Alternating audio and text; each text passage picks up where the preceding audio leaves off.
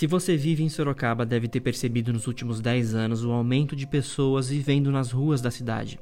Elas estão deitadas em colchões sob marquises, pontilhões ou pedindo dinheiro nos semáforos.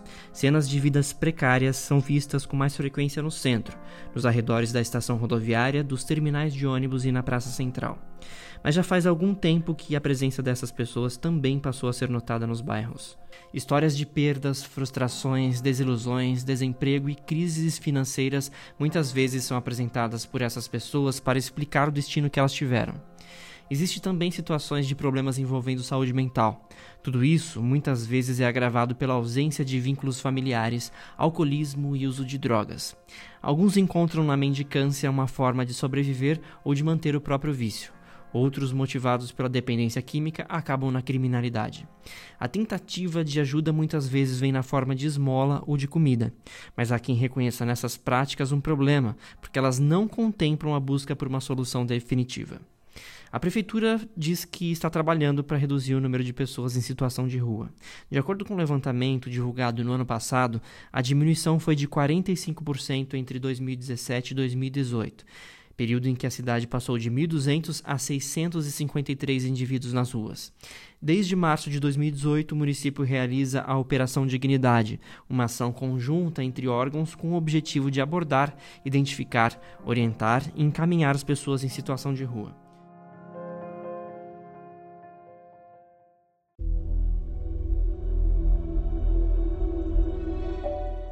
A situação das pessoas que vivem nas ruas também é frequentemente alvo de reclamações.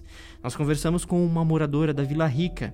Ela falou sobre o sentimento de insegurança no bairro por conta da concentração de pessoas de rua atraídas por um serviço social que é oferecido no bairro, o Centro Pop. Depois que o Centro Pop foi instalado no bairro Vila Rica, a vida dos moradores virou um terror. Nós temos vários casos de ocorrências graves, como por exemplo no último sábado, um morador do bairro, quando passava na frente do SOS, foi seguido por três indivíduos.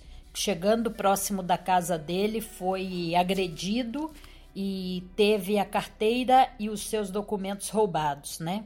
Agora, enquanto eu é, gravava essa entrevista, fiquei sabendo de um outro caso, de um outro roubo hoje agora cedo na frente da CM e a pessoa foi reconhecida porque está sempre aqui próximo do SOS. Então, é uma situação de medo, de insegurança. É, os comerciantes do bairro estão apavorados porque os comércios são furtados, os clientes são ameaçados, incomodados. A situação é de verdadeiro pavor.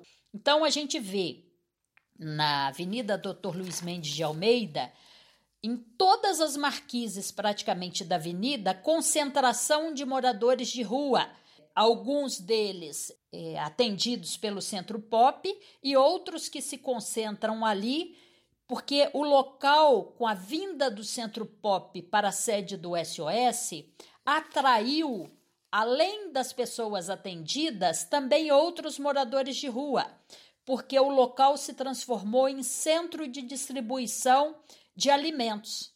Então, vêm pessoas é, da sociedade civil é, distribuir alimentos é, no local e é uma quantidade tão grande de alimentos que são oferecidos que no local é possível a gente encontrar marmitex é, abertos, cheios é, de tanto alimentos que eles recebem ali, eles não dão conta de consumir tudo.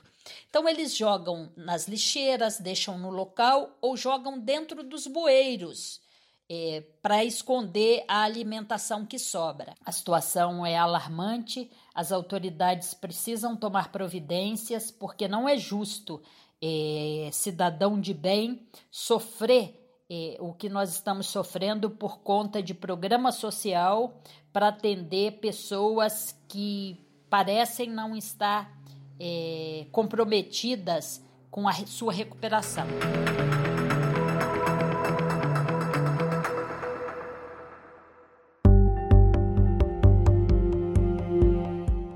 Hudson, o que eu percebi é que nós precisamos de uma política pública é, para essa população de rua que supere os atendimentos das necessidades mais imediatas, como comida, abrigo, cobertores, né? Você concorda? Você percebe também uma ausência de propostas que construam ações de inclusão social? Olha, Tiago, é...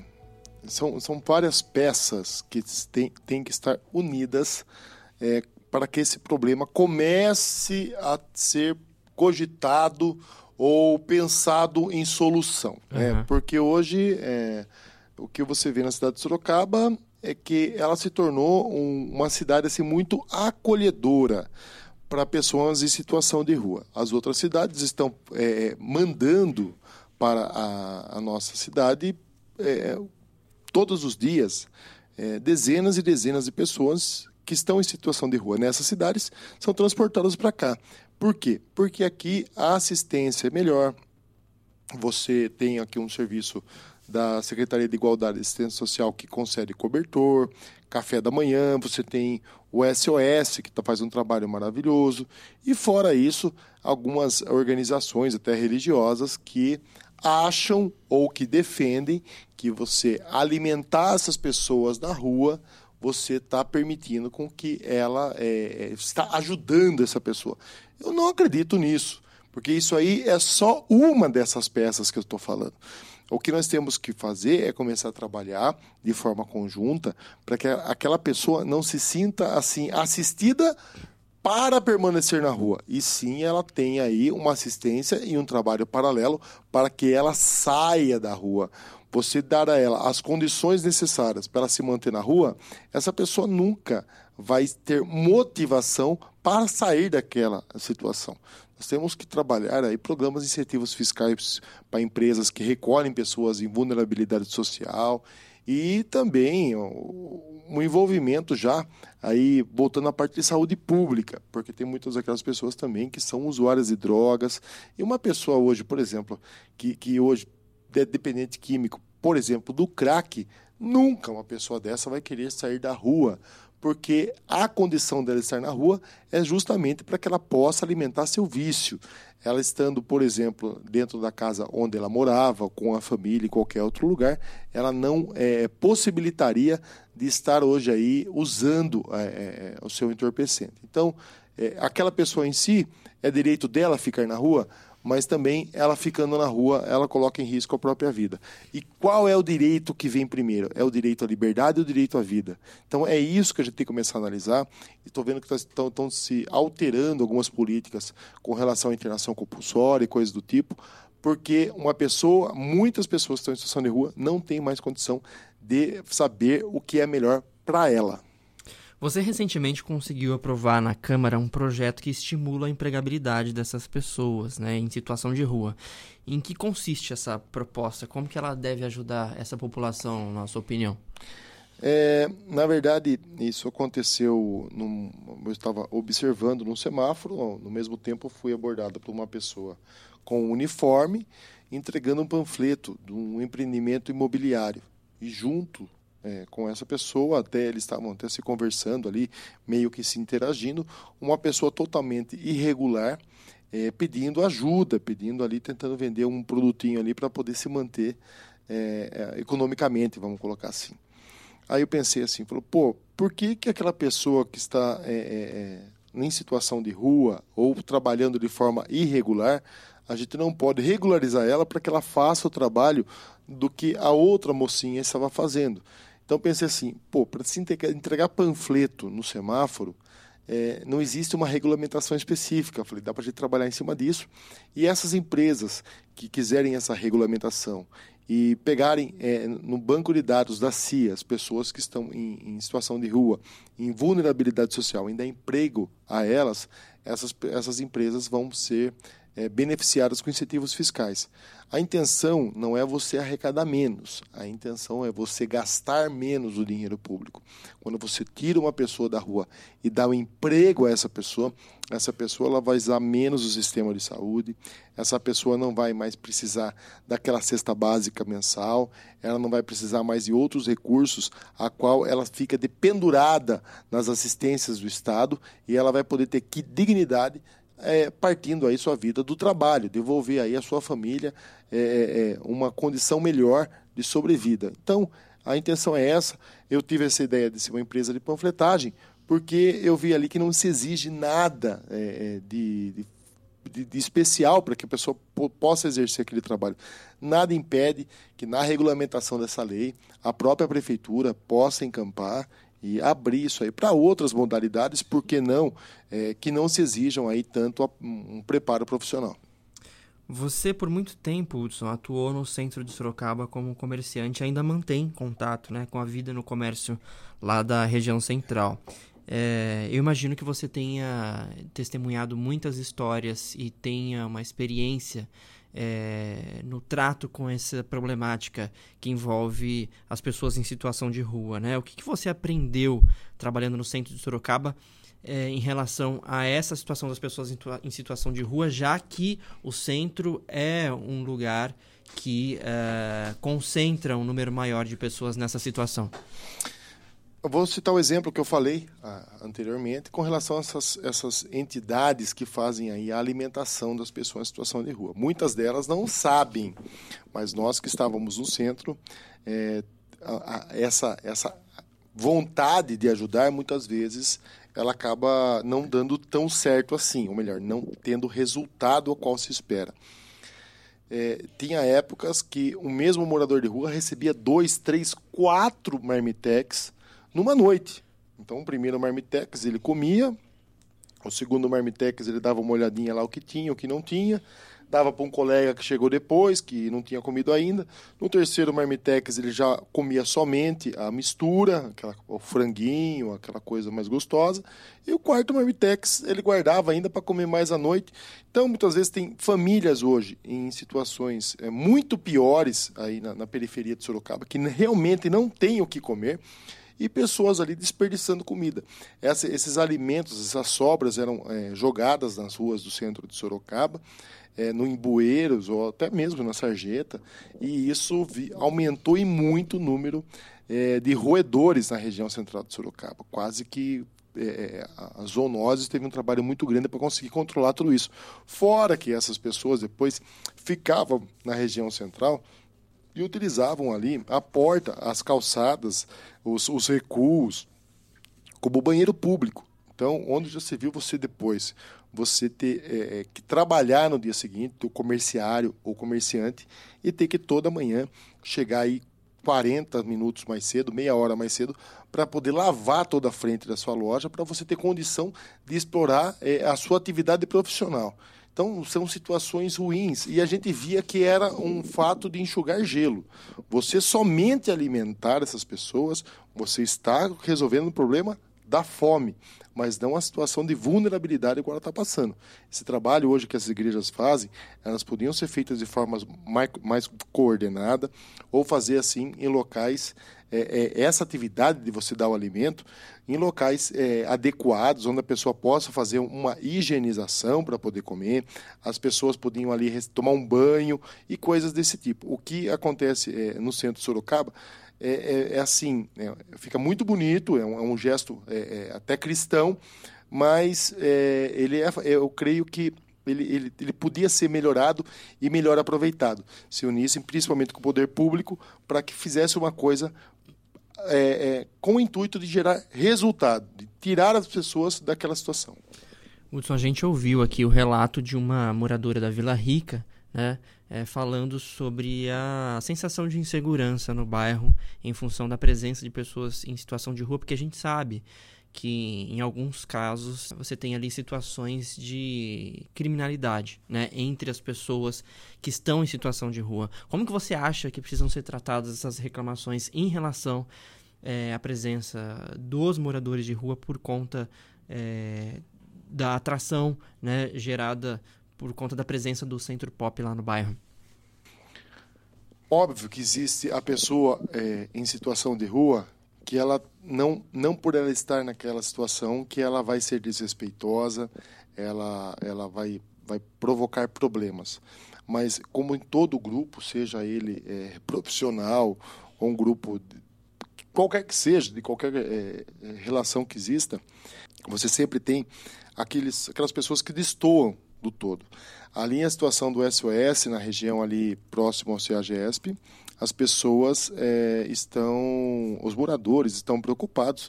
Eu vi fotos de pessoas praticando ato sexual é, na rua, usando drogas, pessoas nuas, e eles batem nas casas, eles são, é, assim, provocam os moradores, é, tiram a situação do bairro do seu cotidiano normal. E é um grupo de, de pessoas em situação de rua que procura esse SOS que vai acabar prejudicando o trabalho do SOS, porque já começa uma mobilização para que o SOS saia de lá, o Centro Pop, que então era no Jardim Sandra e agora esse trabalho está sendo feito pelo SOS, é, é, já começa a ter uma ojeriza daquela população. E a gente concorda, essas pessoas que muitas vezes acolhem em pessoas em situação de rua, elas não acolhem na frente da própria casa, finalmente elas vão fazer esse trabalho em outro local.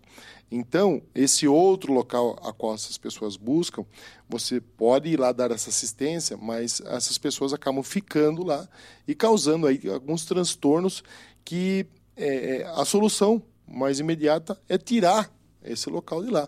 Obviamente que nós vamos agora é, falar com a prefeitura, falar com o pessoal do SOS, que eu conheço, o trabalho deles é sensacional, para que as, a, transmita às pessoas que hoje é, fazem a utilização daquele benefício do SOS de que é, não cometam esses, é, é, essas atrocidades que estão fazendo ali no bairro, porque, caso contrário, a manifestação vai começar a tomar corpo, mais pessoas estão se juntando a isso, e vai acontecer o que aconteceu no, no Jardim Sandra. Daqui a pouco, os portões ali, ou o SOS em si, vai ter que ser transferido de local é, em virtude da importunação dos moradores de bem que ali circundam aquela entidade.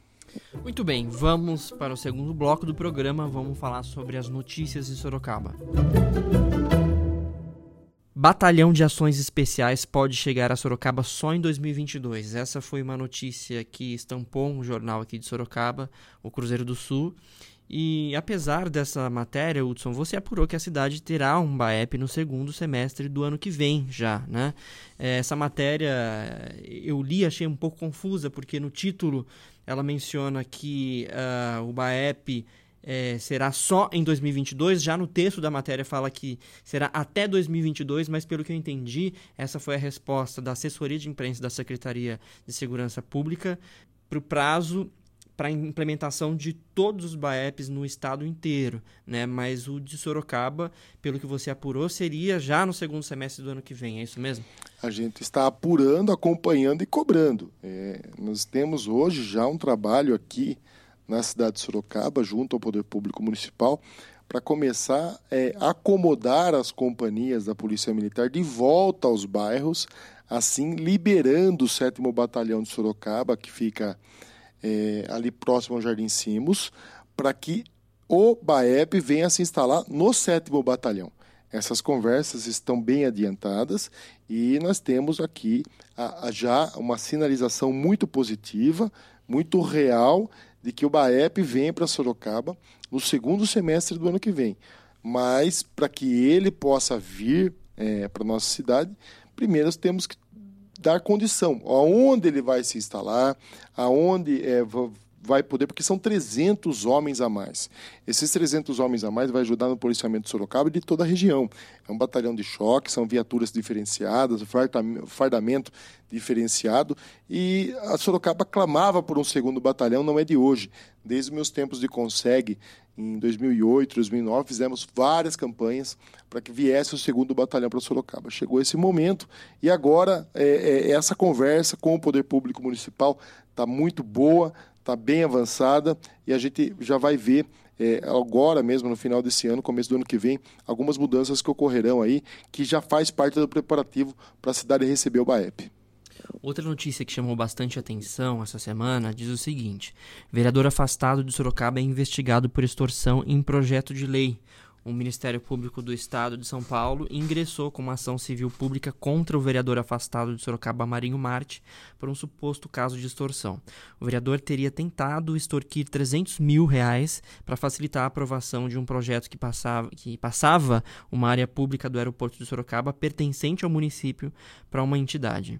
Hudson, alguns fatos vêm à tona né, e me faz pensar que existe uma cultura de improbidade né, em todas as instâncias do Poder Executivo e Legislativo nos estados, municípios, além de acontecer em nível federal, que é o que é o, o, o que mais a gente costuma é, tomar conhecimento, né? Mas parece que essa cultura da improbidade muitas vezes fica impregnada né, no legislativo, no executivo. Eu digo isso em função das notícias que a gente sucessivamente lê é, nos jornais e também acompanha no noticiário. Você também tem essa impressão? Sistêmico, é, o que eu vejo que a, o ato da improbidade, ele parece que é, passou a fazer parte de tudo que você lê sobre política. Então parece que trocam-se as peças e a, a, peça é a mesma, né? O, tudo aquilo que você vê, aquele roteiro é o mesmo. As pessoas que entram geralmente entram como salvadores, como a mudança, a novidade e com pouco tempo elas já começam a aprender o que não devem, né? Ela começa a aprender que o trabalho dela, ela esquece que ela está ali para trabalhar para a população e começa é, a, a, atuar é, com uma forma de tentar obter vantagens em cima da atuação dela, seja ela como poder executivo ou seja ela do poder legislativo. Isso é muito triste. Isso aí que está sendo apurado aqui em Sorocaba faz parte de mais um gesto. Agora, pergunto a você, e nós estamos é, é, aqui na Câmara Municipal de Sorocaba, é, quantos, muitas, aliás, quantas, muitas situações como essa é, existem hoje e não são externadas, não são descobertas, não são levadas para frente. É, a população muitas vezes ela compra aquilo que ela vê do político na TV ou aquela parte boa do político. É, ou muitas vezes compra até o boato negativo, né, por falta é, de conhecimento. Mas a verdade é uma só. Tem pessoas hoje que vão atravessando a vida pública de uma forma isenta e as outras pessoas vão atravessando a vida pública é, carregando com elas aquelas nuvens de dúvidas de o que é que essa pessoa é, é, por que, que circunda em volta do nome dela tantas coisas ruins. É, só que se essas pessoas estão na política também, Tiago, é por causa não delas, né? É a população muitas vezes que acaba é, sendo, tendo até digo o voto direcionado a elas ou é, é, simplesmente não percebem ou não estudam o suficiente é, para confiar o voto em uma pessoa. E aí acontece isso. Nós temos aí é, situações é, de improbidade se repetindo ano a ano e eu não vejo, não é desanimando a população que está ouvindo, mas eu não vejo uma, uma uma mudança tão, tão rápida em cima dessa situação. Eu acho que o sistema político do Brasil permite isso, até porque o povo gosta do legislador que não legisla. A turma gosta do, do, do principalmente vamos falar aqui vai do legislativo municipal ou do estadual, mas ela gosta do populista, ela gosta do político que não exerce sua função. Se existe corrupção hoje, se existe improbidade, é culpa do legislador. Quem tem que combater isso é o legislador. Se, então, se existe essa fábrica de corruptos hoje no Brasil, a culpa do próprio deputado, do próprio vereador que não fez o papel dele. Estava inaugurando lombada, estava fazendo live na porta do hospital inaugurado, estava fazendo esse tipo de coisa que é o populismo e não estava exercendo a função dele, que era fiscalizar aí, é, e, sanear qualquer tipo de situação irregular que estivesse acontecendo dentro do poder público. Pelo contrário, alguns deles a par, a, passam a participar da coisa errada em vez de combater. Obras do BRT em Sorocaba são realizadas durante 24 horas por dia. O objetivo é fazer com que o sistema seja entregue à população até março de 2020. Essa é uma decisão que demorou a acontecer, né, Hudson? É, agora, saiu essa decisão por parte da prefeita Jaqueline Coutinho, né? É, acho que veio em um bom momento, mas tardiamente. Você acha que, de fato, essa obra fica pronta até 2020? Eu acho muito difícil, até porque essa obra foi inaugurada e só foi dada a primeira enxadada. Na, de, depois de seis meses da, da inauguração do início da obra. Eu acho esse um termo cômico. Como que inaugura um início de obra? E era esses os termos que a prefeitura utilizava para poder fazer o aspecto populista.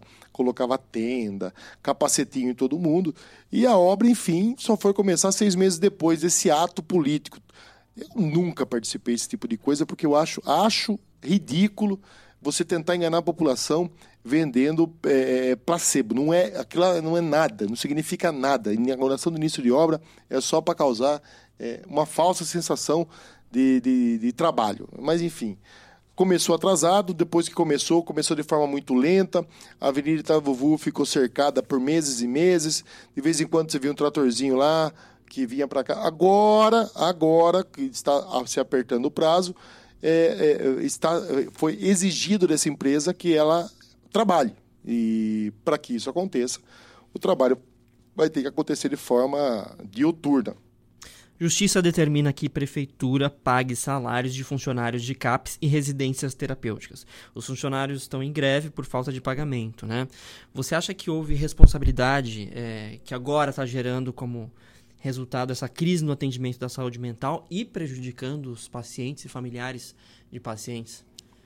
A culpa disso não é nem do paciente, nem do funcionário. É, a culpa é de quem estava é, esquentando um contrato que não poderia estar em vigor. A empresa em si não estava fazendo o recolhimento dos, dos, das, dos encargos trabalhistas desses funcionários e o, o, contrato em si estava totalmente irregular. Aliás, são mais de 20 contratos que estavam sendo pagos totalmente é, é, de forma é, é, é, não proba, não vou colocar dessa forma, mas sendo pagos de forma indevida. É, são contratos que eles, eles deveriam estar ter sido aberto novas licitações, novos chamamentos e sendo prorrogados e prorrogados e prorrogados não vai se entender por quê. O que, que essa empresa tinha que os contratos é, delas tinham que ser prorrogados e não podia abrir é, um novo chamamento, um novo edital de licitação. Estranho isso, mas agora quem está pagando é o funcionário e os pacientes. Os funcionários agora, esse dinheiro vai ser utilizado para se pagar os funcionários em si, mas não a empresa. E a situação da empresa desde que ela se torne regular, ela volta a ter esse contrato vigente. Até então, infelizmente, a, a, os pacientes vão estar sofrendo graças à má gestão que vinha acontecendo em Sorocaba. A prefeita de Sorocaba, Jaqueline Coutinho, voltou a afirmar em uma entrevista recente que não tem intenção de se candidatar à reeleição, mas ela falou sobre a possibilidade de haver um clamor é, popular, né, uma necessidade de continuar os programas que estão sendo desenvolvidos é, deixando, digamos que, um, reticente né, a, a, resposta dela. Como que você avalia o cenário para as próximas eleições municipais, Hudson? Você já percebe uma movimentação dos partidos e possíveis candidatos? O que eu percebo hoje é que agora começa a, a todas as pessoas é, que têm essa pretensão política a querer, muitas vezes, mostrar um serviço é, e, e aparecer. Aí cabe, mais uma vez, a sanidade do leitor, em saber avaliar qual é a capacidade de gestão de cada um. Eu vejo que, eu vejo e eu acredito que o próximo prefeito de Sorocaba não foi nem cogitado ainda como pré-candidato. Eu acho que as pessoas então, estão se antecipando demais e, e, isso faz com que essas pessoas acabem se enrolando dentro dessa essa ânsia de se alcançar o poder, você acaba também fazendo com que a sua concorrência é, comece a se preparar cada vez mais para te combater numa campanha. Então, essas cartas que estão colocadas a, a, aos eleitores é, é muito prematuro, acredito eu, que Sorocaba não mereça mais do mesmo, mas também é, ela tenha um prefeito que tenha, principalmente, não promessas mirabolantes, como todas as eleições. As pessoas adoram vender numa campanha política projetos como o BRT. O BRT foi uma coisa de proposta de campanha política. Mas se imagine se viesse um candidato sincero, que falasse assim, gente, eu não vou prometer nada, se eu conseguir fazer alguma coisa eu vou fazer, mas o que eu garanto para você é que são todos os serviços públicos municipais vão atuar de forma plena isenta, correta, sem esquemas, sem direcionamento, e o sistema de saúde vai funcionar. Eu vou colocar a Secretaria de Obras para cuidar da cidade, fazer um recap onde precisa, levar asfalto onde não tem, iluminação pública nos bairros mais distantes. Se falasse isso, cara, é o mínimo que um gestor deve fazer. Acontece que isso não ganha voto. Ganha voto se o cara vir aqui na, agora nas próximas eleições e falar que vai trazer um metrô para Sorocaba, que vai trazer mais dois aeroportos, que vai fazer três policlínicas, como falado na, na eleição passada, e fala essas coisas, as pessoas acreditam, votam e se decepcionam. Então é mais fácil hoje a população entender que esse tipo de político é um mentiroso, que ele está fazendo aquilo só para tentar te convencer a ganhar o voto dele, e depois você vai se decepcionar. Comecem essa análise já, comecem a prestar atenção nisso, porque é mais fácil você ter um político coerente do que um político que vai, mais uma vez, te decepcionar e deixar a cidade no estado que ela está hoje. Agora, em ano pré-eleitoral, a gente já vê uma performance midiática, vamos dizer assim, é, de prováveis candidatos, né? inclusive aqui na Câmara de Sorocaba. Ah, é, é, eu vou falar, no meu caso, está horrível para uh, participar das sessões é, um, é, uma, é uma, uma necessidade de, de, aparecer, é uma necessidade de se sambar em cima da desgraça alheia. Você quer, pega um problema pequeno e fica pegando aquele problema e debatendo sobre ele é, quatro, cinco, seis tempos seguidos para poder ganhar aí é, aqueles minutos é, para capitalizar aquilo politicamente. O político hoje tem que estar tá mais voltado não em sambar em cima do problema, não em ficar se gabando em cima do problema.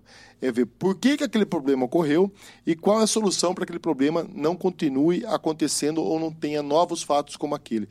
Agora, Passar o problema na tribuna é só mais um ato que qualquer cidadão pode fazer. Você pode fazer uma live no seu Facebook e falar do mesmo buraco que você falou na sua live. O vereador está aqui gastando milhões de reais para falar de um buraco na tribuna, porque um vereador custa caro. E vereador não está aqui para ficar fazendo propaganda de buraco na rua. Ele está aqui para entender por que, que o contrato de tapa-buraco não está sendo executado como deve. Isso aí. Fim do segundo bloco, vamos para as dicas da semana. Hudson, qual é a dica da semana que você preparou? Olha, a dica da semana é uma coisa interessante porque o Sorocabana tem uma, uma mania muito. Não sei, ele, ele, ele, se sente bem, parece, em adotar aquele título de pior motorista do mundo. Né? Fala assim, o Sorocabana ele odeia, ele, ele ele, ele acha que ele pode tudo. Quando ele liga o pisca-alerta, por exemplo, ele se transforma em um motorista com superpoderes. Ele pode parar com o pisca-alerta em cima da calçada, trafegar na contramão, parar no meio da via. Então, gente, a minha dica é: vamos começar a lutar para derrubar esse título de Sorocaba, vamos começar a usar seta, vamos começar, principalmente os, os motoboys, que parece que tem uma carta de motorista diferenciada. Parece que o motoboy, não sei que categoria que é, que eles podem passar sinal vermelho, parar em cima de faixa, pular canteiro. Gente, não é legal isso, isso é cidadania e não, não fica bem para a cidade de Sorocaba. Essa fama já é antiga e cada vez ela vem tomando mais corpo. Então a minha dica é o seguinte: vamos nos educar mais reparar mais em nós mesmos, principalmente na hora que a gente estiver no trânsito. Não adianta você exigir só é, não gostar do amarelinho quando te multa ou sentir falta do amarelinho quando você vê uma coisa errada. Então, o amarelinho é legal para o outro, mas para você não é. Então, alguma coisa está errada aí. Não é o amarelinho, são as atitudes de cada um. Muito bem. É, eu acrescentaria nessa sua lista também estacionar na calçada. Eu sou um pedestre militante, diria, e fico muito aborrecido quando vejo um carro estacionado na calçada. E faz muito sentido o que você falou. Essa semana circulou, virou até notícia um vídeo de uma munícipe é, que estava estacionada em lugar errado, foi abordada por um fiscal, né, da, um agente de trânsito da URBS, foi revoltada, rasgou a multa, mas afinal de contas ela estava errada. E no fim das contas saiu, inclusive, sem cinto de segurança, arrancando o carro. Muito boa sua dica. A minha dica da semana é a seguinte: se você tem o hábito de comprar ingressos para o cinema por meio de aplicativo, verifique antes se o cinema em questão não tem nenhuma promoção no dia é, que ofereça ingressos com preço melhor para compra diretamente na bilheteria. Na semana passada eu fui ao cinema e eu comprei os ingressos pelo aplicativo Ingresso Rápido, né? enquanto eu jantava a poucos metros do cinema.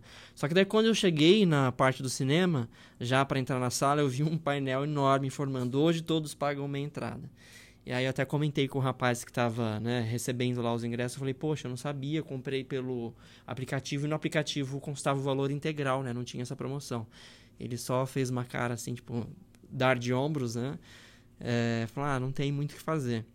E então, é, portanto, se você tem esse hábito de comprar os ingressos pelo aplicativo para evitar fila, é, veja antes se não compensa é, comprar diretamente na bilheteria, porque pode ser que esteja acontecendo alguma promoção é, de meia entrada, né? Pelo que eu pesquisei, é, essas promoções não são fixas, cada cinema tem seu critério, portanto eu optei por não trazer aqui quais são os dias de promoção, né? É importante que você mesmo verifique no dia, diretamente no cinema, se não está tendo promoção de meia entrada. Dito isso, chegamos ao fim desse terceiro episódio do Legitimidade Podcast. Se você quiser escrever pra gente comentários, reclamações ou falar sobre qualquer outro assunto, é só entrar no Facebook na página Legitimidade Sorocabana ou escrever diretamente para mim ou para o Hudson no Twitter. O meu Twitter é Ariosa, A-R-I-O-Z-A, o do Hudson é Hudson Pessini. Nós ficamos por aqui, um abraço, até a próxima. Até a semana que vem.